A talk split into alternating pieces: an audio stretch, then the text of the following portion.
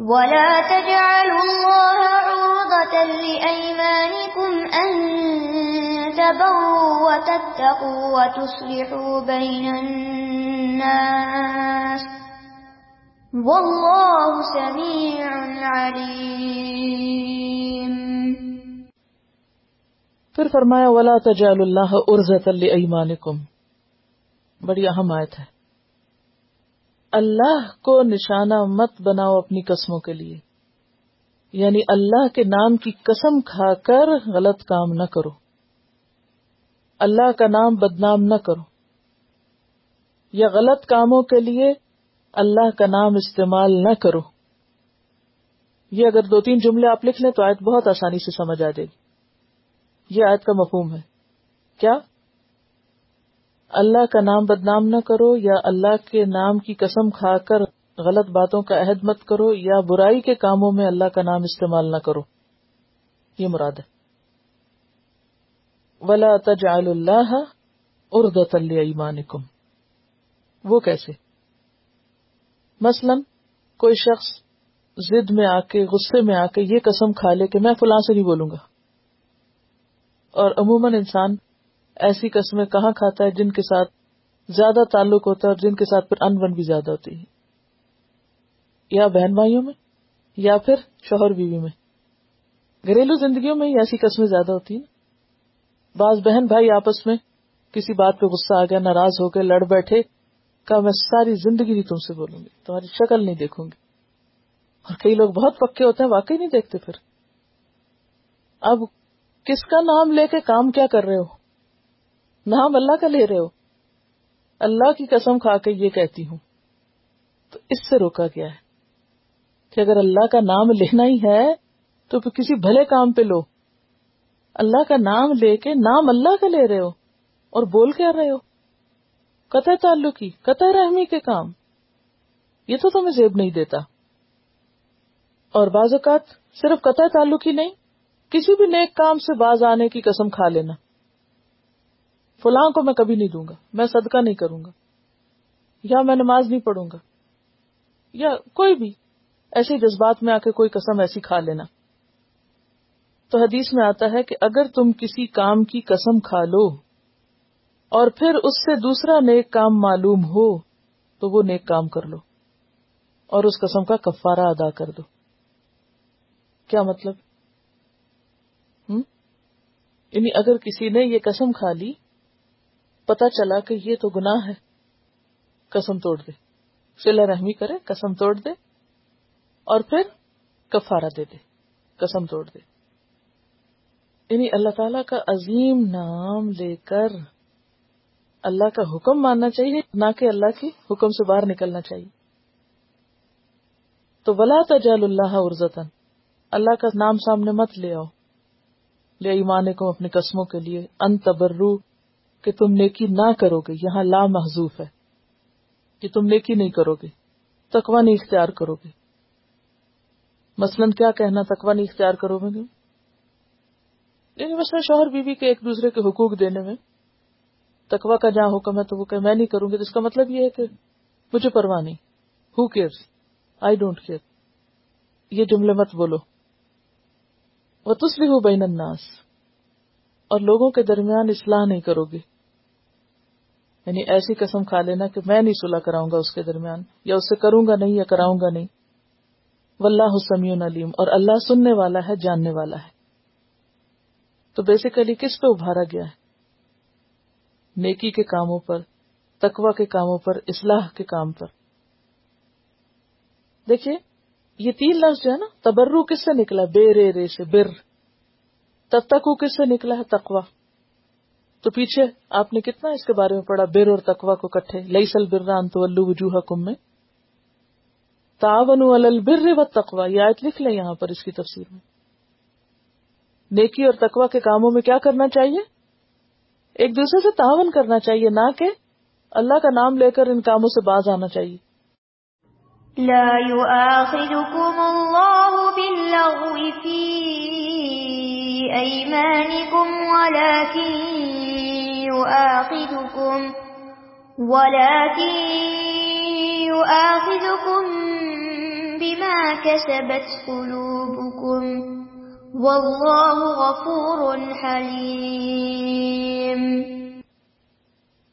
پھر فرمایا، لا يؤاخذكم الله باللغو في ايمانكم اللہ تمہیں تمہاری لغو قسموں پہ نہیں پکڑے گا. لغو قسمیں کون سی؟ جو بے سوچے سمجھے کھائیں. اس عربوں میں عام طور پہ ہر بات کے شروع میں عادت ہوتی ہے۔ واللہ، باللہ۔ بے بھی قسم کی ہوتی واہ بھی ہوتی تے بھی ہوتی ہے تلّہ بھی ہوتا تو اللہ تعالیٰ تمہارا مواخذہ نہیں کرے گا۔ کیا مطلب؟ تمہیں سزا نہیں دے گا۔ کس پر؟ جو بے سوچے سمجھے قسمیں کھاتے ہو۔ بلا کہ یو آخر کم لیکن پکڑے گا تم کو۔ کس پہ؟ بیما کسبت قلوب جو تمہارے دلوں نے کسب کیا۔ تو اس سے کیا پتہ چلتا ہے؟ کہ نیت بھی کام میں شمار ہوتی ہے۔ نیت بھی کسب ہے۔ یعنی جو نیت کر کے تم نے کیا اچھا یا برا کام، اس پر تمہیں جزا یا سزا ملے گی۔ یعنی بے سمجھے کھائی جانے والی قسم پہ تو پکڑ نہیں ہوگی، لیکن سوچ سمجھ کے کھائی جانے والی قسم پہ پکڑ ہوگی۔ اسی لیے بعض کاموں کی آپ صرف نیت کرتے ہیں اور آپ کو پورا پورا اجر مل جاتا ہے، اگرچہ آپ وہ نہیں بھی کر سکتے۔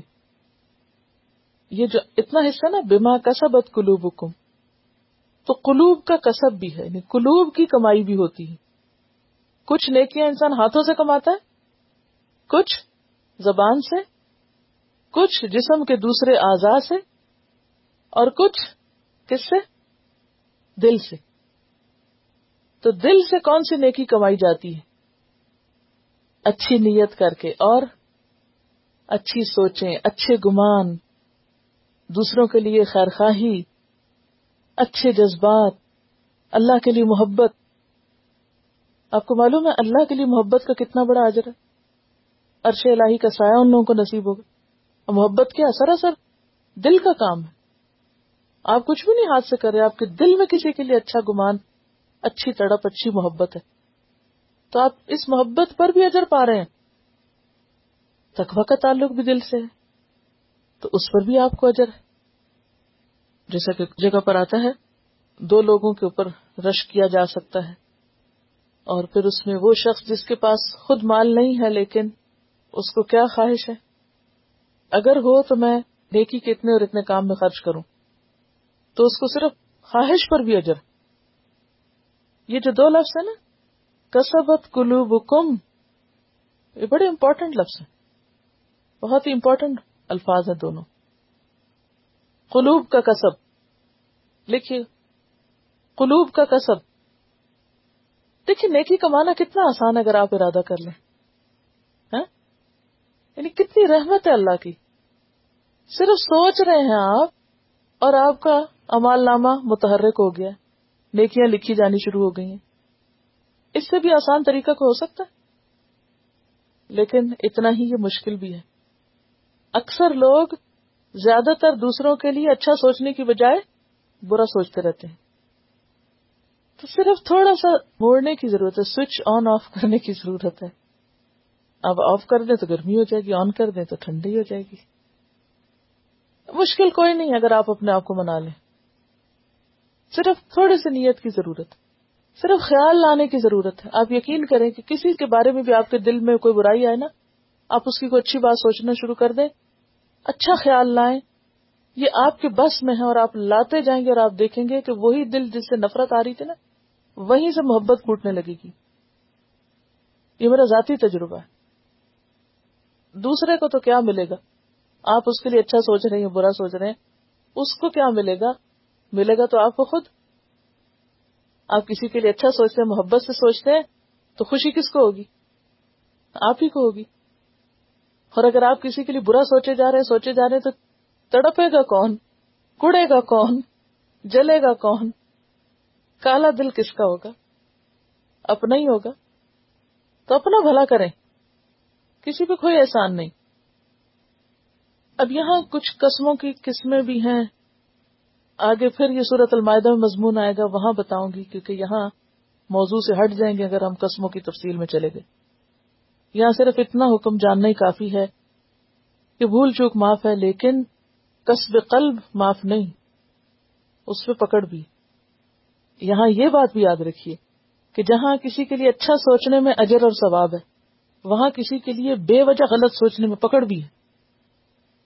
ان نباد اس من بعض گمان گنا ہوتے ہیں۔ ایک اور جگہ فرما ان ضن اکزب الحدیث گمان سب سے جھوٹی بات ہے۔ یعنی ایک جھوٹ آپ منہ سے بولتے ہیں اور ایک جھوٹ آپ دل میں بولتے ہیں۔ آپ کا دل جھوٹا ہے۔ غلط باتیں سوچے جاتے ہیں دوسرے کے بارے میں۔ کوئی بنیاد نہیں، کوئی کچھ نہیں۔ اس سے بھی اپنے آپ کو بچانا چاہیے۔ اور یاد رکھیے، آپ کے دل کا آپ ہی کو پتا ہے۔ آپ ہی جائزہ لے سکتے اور اس کا علاج بھی آپ کے پاس۔ اس کے لیے کسب ضروری ہے، کوشش ضروری ہے۔ دل کی اصلاح کے لیے کوشش چاہیے۔ اچھا ہماری کوشش کیا ہوتی ہے؟ اگر کسی کے بارے میں دل میلا ہو گیا نا، اسی کی ٹو میں لگ جائیں گے۔ اچھا اسی کے اوپر ڈسکس کریں گے۔ کبھی دائیں، کبھی بائیں۔ اچھا تمہارا کیا خیال ہے؟ فلاں نے یہ بات بلا کیوں کہی ہوگی؟ وہ جو فلاں کسی کو فلاں چیز دے رہا تھا تو کیوں دیا ہوگا؟ اچھا وہ پہلے اپنے دل میں تو تھوڑا تھا، دوسرے نے اس کو اور پکا کر دیا۔ اب تو مور لگ گئی۔ تو اسی لیے کیا حکم ہے کہ جب کوئی خیال آئے تو اس کو کیا کرو؟ جانے دو، اس کی تصدیق نہ کرو۔ فلا تصدقو۔ کسی اور سے کنفرمیشن مت کراؤ۔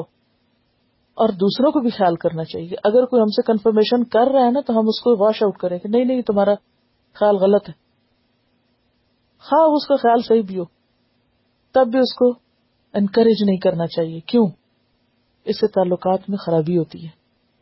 لوگ نہ بھی ہو تو وہ ہاں میں ہاں ملانے لگتے ہیں دوسرے کا فیور لینے کے لیے۔ مثلاً، بعض گمان گنا ہوتے ہیں۔ مثلاً، مایوس ہونا بے وجہ۔ اس کی پکڑ ہوگی۔ مایوسی کیا ہے؟ گناہ ہے یا ثواب ہے؟ تو وہ بھی تو ایک گمان ہی ہے نا۔ اندر ہی کی کیفیت ہے۔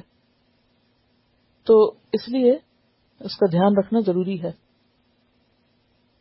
اصل میں سوچ کی درستگی پر سارے اعمال کی درستگی۔ ان نمل امال بنیاد سوچ اچھی ہے نا؟ سب کچھ اچھا ہے۔ سوچ خراب ہے، سب خراب۔ تو سوچ کے اوپر پہرا آپ خود ہی رکھیں گے۔ کہ کہاں سے بھٹکنے لگے؟ اور اس کے لیے آپ کو ایفرٹ کرنی پڑے گی۔ کسب قلب ہے پھر۔ ایفرٹ یہ ایسا نہیں کہ صرف ایک لیکچر سن کے ٹھیک ہو جائے گا معاملہ۔ روک اپنی باغیں خود کھینچ کے رکھنی پڑیں گی کہ نہیں، مجھے اس سے آگے نہیں جانا۔ جی سیلف کنٹرول جہاد بن نفس۔ للذین یؤلون من نسائهم تربص أربعة أشهر فإن فاءوا فإن الله غفور رحيم۔ آگے ہے اب دیکھیں قسموں کی بات ہوئی تو پھر خاندانی زندگی میں کچھ ایسی قسمیں ہیں کہ جن پہ پکڑ۔ للذین یؤلون۔ وہ لوگ جو قسم کھا لیتے ہیں من نسائہم اپنی بیویوں سے تعلق نہ رکھنے کی۔ اور کون سا تعلق؟ جنسی تعلق، جسمانی تعلق مراد ہے۔ کہ اگر کوئی مرد یہ قسم کھا لیتا ہے کہ میں اپنی بیوی سے مباشرت نہیں کروں گا۔ تو اس کو چار مہینے تک مہلت دی جائے گی کہ سوچ لو۔ تربس اربات اشور انتظار کرنا ہوگا چار مہینے۔ فائن فاؤ پھر اگر وہ لوٹ آئے یعنی رجوع کر لیں، قسم توڑ دیں، تو کیا ہوگا؟ فن اللہ غفور الرحیم اللہ بھی غفور الرحیم ہے۔ وہ صورت الراد آیت سکس میں آتا نا ان ربک لذو مغفرت للناس اللہ ظلم اللہ لوگوں کے ظلم کے باوجود ان کے لیے بخشش کرنے والا ہے۔ اب یہاں پھر عورت کو اس کا حق دیا جا رہا ہے کہ اگر کوئی مرد کسی بات سے ناراض ہو کر عورت کو اس کا حق نہ دینے کی قسم کھا لیتا ہے، تو پھر اسے قسم توڑنی چاہیے۔ قسم توڑنے کا کفارہ ہوگا۔ تو پھر اگر تو وہ لوٹ آتا ہے یعنی قسم توڑ دیتا ہے، تو بہت اچھی بات ہے، بس اس کو صرف کفارہ دینا ہوگا۔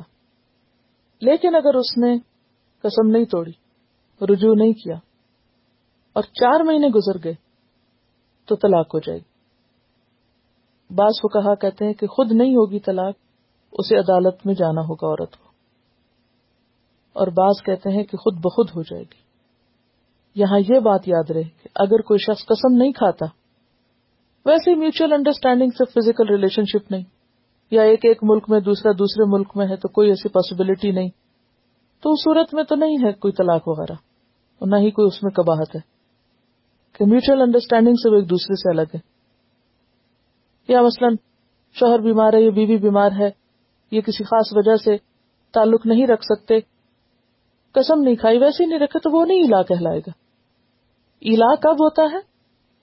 جب کوئی قسم کھا کے تعلق نہ رکھے ناراضگی کے ساتھ۔ وَإِنْ عَزَمُوا الطَّلَاقَ فَإِنَّ اللَّهَ سَمِيعٌ عَلِيمٌ۔ وَإِنْ عَزَمُوا الطَّلَاقَ اور اگر انہوں نے عزم کر لیا ہے طلاق کا فَإِنَّ اللَّهَ سَمِيعٌ عَلِيمٌ تو اللہ سننے والا جاننے والا ہے۔ اب اگر طلاق دے دی انہوں نے یا ہو گئی؟ اب کیا ہے؟ والمطلقات يتربصن بأنفسهن ثلاثة قروء ولا يحل لهن أن يكتمن ما خلق الله في أرحامهن. في أرحامهن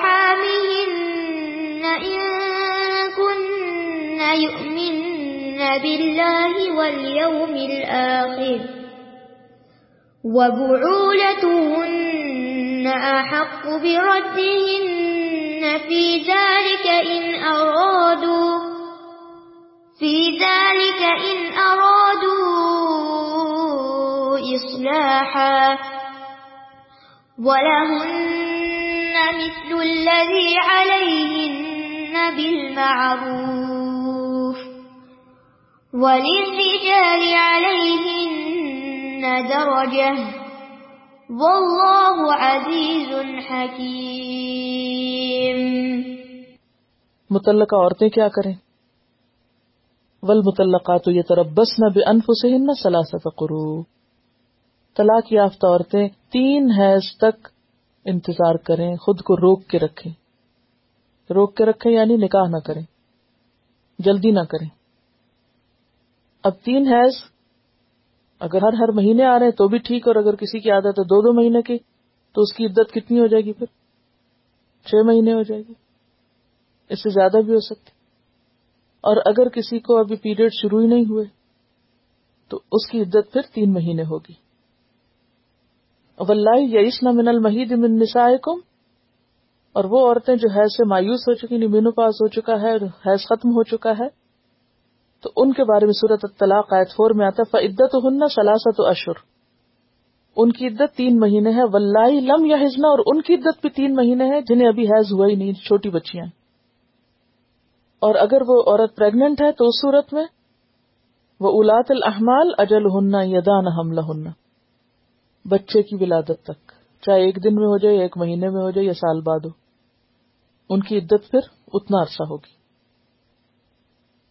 ول متعلقات یہ تربس نہ بے انفسین سلاست قرو تین حیض تک. اب اس کا میں آپ کو طریقہ سمجھاتی ہوں، کیونکہ سمجھنا ضروری ہے۔ قرو جو ہے نا کر ان کی جمع قرو کا ایک معنی حیض لیا گیا اور دوسرا معنی توہر لیا گیا۔ اب اس کو ایک مثال سے سمجھیے۔ مثلا، ایک عورت کو ہر مہینے کی پہلی تاریخ پر حیض آنے کی عادت ہے۔ تین دن یا چار دن اس کو پیریڈ ہوتے ہیں چار دن ہوتے ہیں۔ اس کو یکم محرم کو حیض شروع ہوا۔ چار تاریخ کو وہ پاک ہوئی۔ پانچ کو اس کے شوہر نے اس کو طلاق دے دی۔ کیونکہ کیا حکم ہے طلاق کب دی جائے؟ پیریڈ میں نہ دی جائے توہر میں دی جائے۔ توہر میں طلاق دی۔ اب کیا محرم کا پورا مہینہ ایک توہر گزر گیا۔ سفر شروع ہوا۔ سفر میں اس کو پہلے تین دن یا چار دن پیریڈ ہوئے پھر ختم ہوئے۔ پھر مہینہ گزرا۔ دو توہر ہو گئے۔ پھر اس کے بعد ربیع الاول آیا۔ اس میں اس کو پیریڈ ہوئے تین دن۔ اور اس کے بعد کیا ہے؟ پورا مہینہ ربیع الاول کا بھی توہر میں گزرا۔ جو لوگ کہتے ہیں کہ کرو کا مطلب توہر ہے، تو جو ہی عورت کو ربیع ثانی کا حیض شروع ہوگا، اس کی عدت ختم ہو جائے گی۔ ٹھیک ہے؟ اور جو یہ کہتے ہیں کہ قرو ان کر ان کا مطلب حیض ہے، تو اس عورت کا حیض شروع ہونے کے بعد جس دن ختم ہوگا چار تاریخ کو، اس کی عدت اس دن ختم ہوگی۔ تو اس طرح صرف تین یا چار دن کا فرق پڑتا ہے، دونوں انٹرپریٹیشن سے۔ زیادہ بہتر انٹرپریٹیشن جو ہے وہ اس کو حیض ہی کے معنی میں لینے کی ہے، کیونکہ اس کی تائید ایک حدیث سے ہوتی ہے کہ آپ صلی اللہ علیہ وسلم نے اس خاتون کو جس کو استحاظہ کی بیماری تھی، کہا تھا کہ تم اپنے ایام حیض میں نماز چھوڑ دو۔ ہاں؟ تو ایام اقرا کہا تھا آپ نے، جس سے مراد حیض تھا۔ تو آپ صلی اللہ علیہ وسلم نے کر ان سے مراد حیض لیا ہے۔ تو اس سے کیا پتا چلتا ہے وہ چار دن کی مہلت اور مل جائے گی عورت کو۔ ٹھیک ہے؟ تو توہر تین کون سے ہوئے؟ محرم کا مہینہ توہر سفر کا مہینہ توہر ربیع الاول کا مہینہ توہر یعنی پیریڈز کے بعد کے دن۔ اور ربیع ثانی کا حیض شروع ہوتے ہی توہر اگر مانا تو عدت ختم۔ ورنہ تین چار دن اور ویٹ کر کے ختم۔ ٹھیک ہے؟ تو ول متعلقات یا تربس نہ بے انفسن سلاست قرو اور پھر اگر کسی کو مثلا پہلی تاریخ نہیں آتی، دس تاریخ کو آتے ہیں، بیس کو آتے ہیں، وہ اکارڈنگلی پھر اسی طرح سیٹ کر لے گی۔ اور اسلامی مہینے، اسی لیے آپ دیکھیے، اب حکمت سمجھ میں آ رہی؟ سب سے پہلا سوال کیا تھا؟ یہ سلونا کا انل اہل کیونکہ ساری ڈیٹس اہل پر ہی تو منحصر ول متعلقات یا تربس نہ بے انفسن سلاست قرو اور متعلقات تین مہینے تک اپنے آپ کو روک کے رکھیں۔ ولا ہل اور نہیں حلال ان کے لیے۔ تم نہ کہ وہ چھپائیں۔ کس چیز کو؟ ما خلق اللہ جو پیدا کیا اللہ نے فی ارحا میں ہننا ان کے رحموں میں۔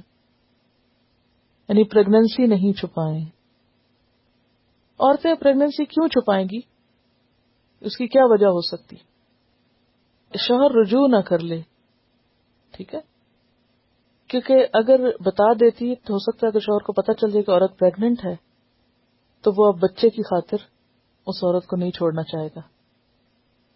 تو عورت چاہتی اسے طلاق مل جائے، تو وہ بتاتی نہیں کہ وہ پریگنٹ وہ تین مہینے بعد کہتی میری عدت ختم ہو گئی۔ حالانکہ عدت تو ختم نہیں ہوئی، کیونکہ الاط الحمال کی عدت کب ختم ہوتی؟ جو بچہ پیدا ہو۔ لیکن اس نے جھوٹ بولا۔ اس نے کہا، تین مہینے گزر کے میری عدت ختم ہو گئی، میں تو آزاد اور جھٹ فوراً نکاح کر لیتی کسی اور سے۔ اور اس کو بھی نہیں پتا کہ پیچھے سے بچہ لے کر آئی۔ تو اس بچے کا حسب نصب بھی خلط ملت ہو گیا۔ تو یہ بہت بڑا جرم ہے۔ اس لیے یہاں پر واضح طور پر کہا گیا کہ عورت کو واضح کرنا ہوگا اگر وہ حامل ہے۔ اور پھر یہ بھی ہے نا کہ عدت کے دوران نان نفقہ کس کے ذمہ ہے؟ شوہر کے ذمہ ہے۔ تو اس لیے کسی پر بھی ظلم اور زیادتی نہیں ہونی چاہیے۔ تو عورت کو حق نہیں کہ وہ ایسا جھوٹ بولے اور اس قسم کی غلطی کا ارتکاب کرے، کیونکہ اس میں کئی لوگوں کے حقوق متاثر ہوتے ہیں، بچے کے بھی، شوہر کے بھی۔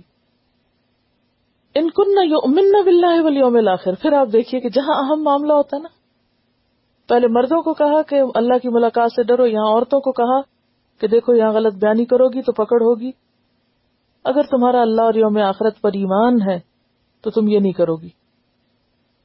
وہ ہن احق برد ہن نفیزہ لکھا اور ان کے شوہر اس معاملے میں زیادہ حقدار ہیں کہ انہیں لوٹا لائیں۔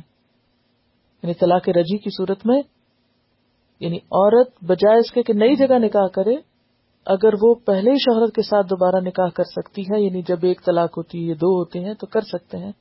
چاہے عدت گزر جائے، تو زیادہ بہتر ہے وہیں کر لے۔ اور اگر اس مدت کے درمیان رجوع کرنا چاہتا ہے شوہر، تو رجوع کا حق ہے۔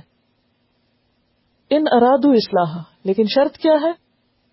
خیر خواہی، اور اصلاح تعلقات کی درستگی کا ارادہ ہے، ستانے کے لیے نہیں۔ ولہن مسل الدی علیہن بالمعروف۔ ان عورتوں کے بھی ویسے ہی حقوق ہیں، جیسے ان پر فرائض ہیں۔ جیسے مردوں کے حقوق ہیں، ویسے ہی عورتوں کے حقوق ہیں۔ اسلام نے دونوں کو حقوق دیے۔ ہاں ولر رجال علیہ درجہ حقوق تو ایک جیسے ہیں، لیکن مردوں کو عورتوں پر ایک درجہ حاصل ہے۔ کس چیز کا؟ نکاح اور طلاق میں مرد کا اختیار عورت سے زیادہ ہے۔ اگر وہ کہتا ہے کہ ہاں قبول ہے، نکاح قبول ہے، تو نکاح کی گرا لگتی۔ صرف عورت کے قبول کرنے سے نکاح کی گرا نہیں لگتی۔ اکدا تو نکاح مرد کے ہاتھ میں ہوتی ہے۔ ٹھیک ہے؟ طلاق کا اختیار بھی کس کے ہاتھ میں مرد کو دیا گیا۔ عورت طلاق نہیں دے سکتی اسلام میں۔ ٹھیک ہے؟ تو یہ ہے درجہ جس کا یہاں ذکر ہو رہا ہے۔ ورنہ ماں کی حیثیت میں تو عورت کا درجہ باپ سے زیادہ ہے۔ یعنی ویسے حقوق کی برابری ہے۔ یعنی دونوں کے اوپر فرائض بھی ہیں، دونوں کے اوپر حقوق ہے اور بات یہ کہ تالی دو ہاتھ سے بچتی ہے۔ دونوں ہی اپنی ذمہ داریاں پوری کریں تو خوشگواری ہوتی ہے۔ ہاں مرد کو یہاں ایک درجہ زیادہ دیا گیا ہے کیونکہ وہ قوام ہے۔ اس کی وجہ کیا ہے کہ وہ قوام ہے؟ قوام کس کو کہتے ہیں؟ یعنی فوڈ پرووائڈر ہے مینیجر ہے، گھر کا ذمہ دار ہے۔ گھر کی جو سلطنت ہے، اس میں وہ بادشاہ ہے۔ ٹھیک ہے؟ جیسے کسی بھی ادارے میں، کوئی بھی آرگنائزیشن ہوتی ہے، اس میں ایک ہیڈ ہوتا ہے، باقی اس کے اندر ہوتے ہیں۔ اسی طرح گھر کی جو مینجمنٹ ہے، اس میں مرد حاکم ہے۔ ولر رجال علیہ درجہ اور اس کی وجہ دو بتائی گئی نا۔ الرجال قوامون علی النساء بما فضل اللہ بعضهم على بعض وبما انفقوا من اموالهم دوسری وجہ کہ وہ اپنے مال خرچ کرتے ہیں۔ اور اس کے علاوہ بھی کئی حکمتیں ہیں۔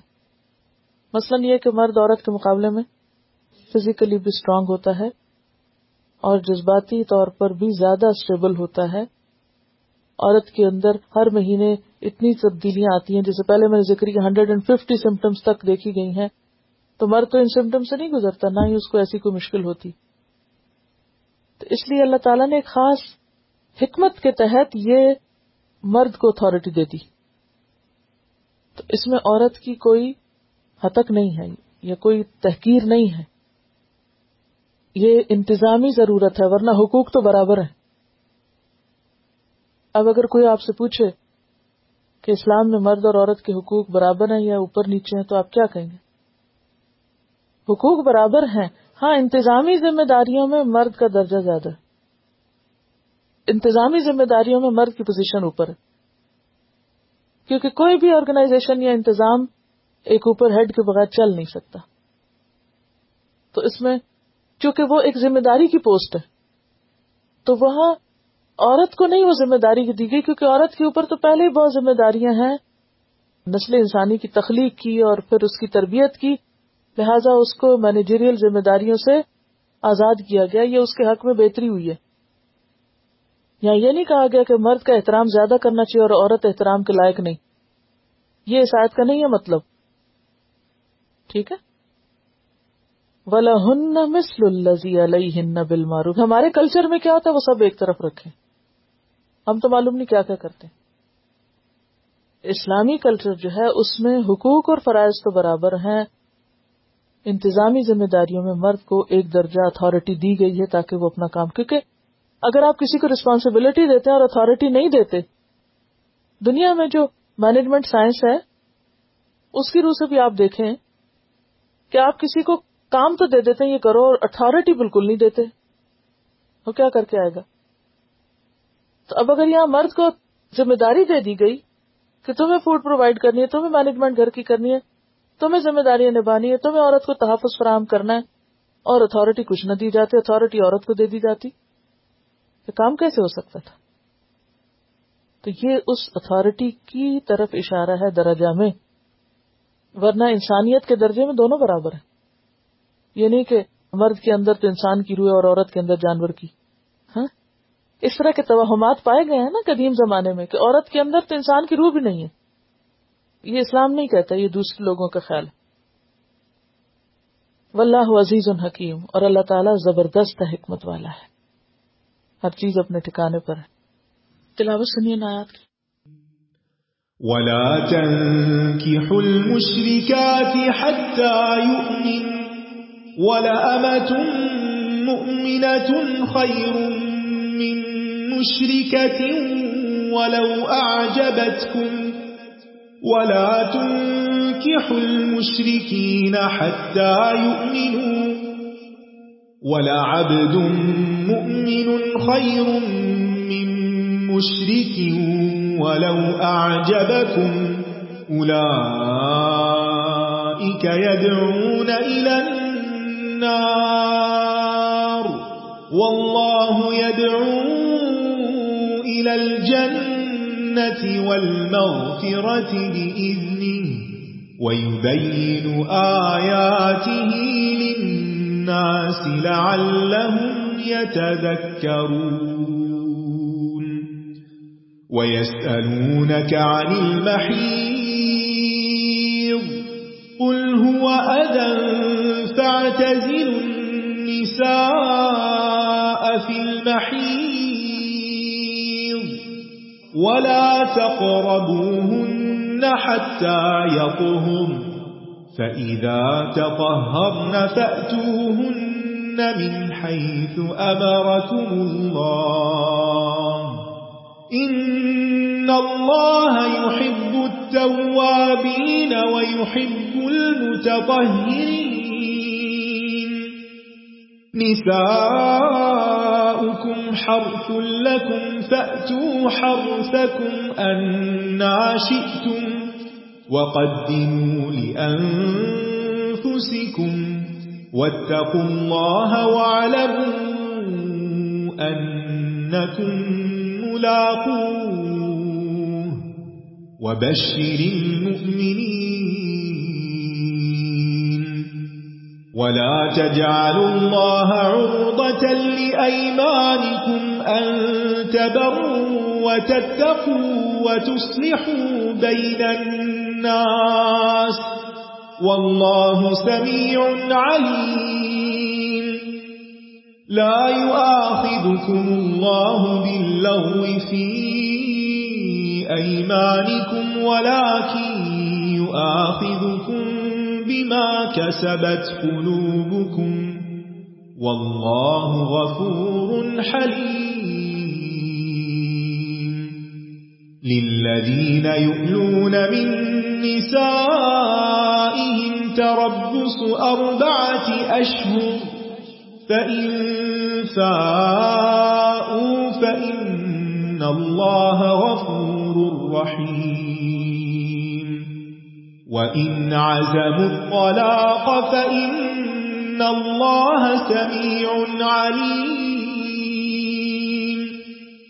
والمطلقات يتربصن بأنفسهن ثلاثة قروء ولا يحل لهن أن يكتن ما خلق الله في أرحامهن إن كن إن يؤمن بالله واليوم الآخر وبعولتهن أحق بردهن في ذلك إن أرادوا إصلاحا ولهن مثل الذي عليهن بالمعروف وللرجال عليهن درجة والله عزيز حكيم. واخر دعوانا ان الحمد لله رب العالمين. سبحانك اللهم وبحمدك اشهد ان لا اله الا انت استغفرك واتوب اليك السلام علیکم ورحمۃ اللہ وبرکاتہ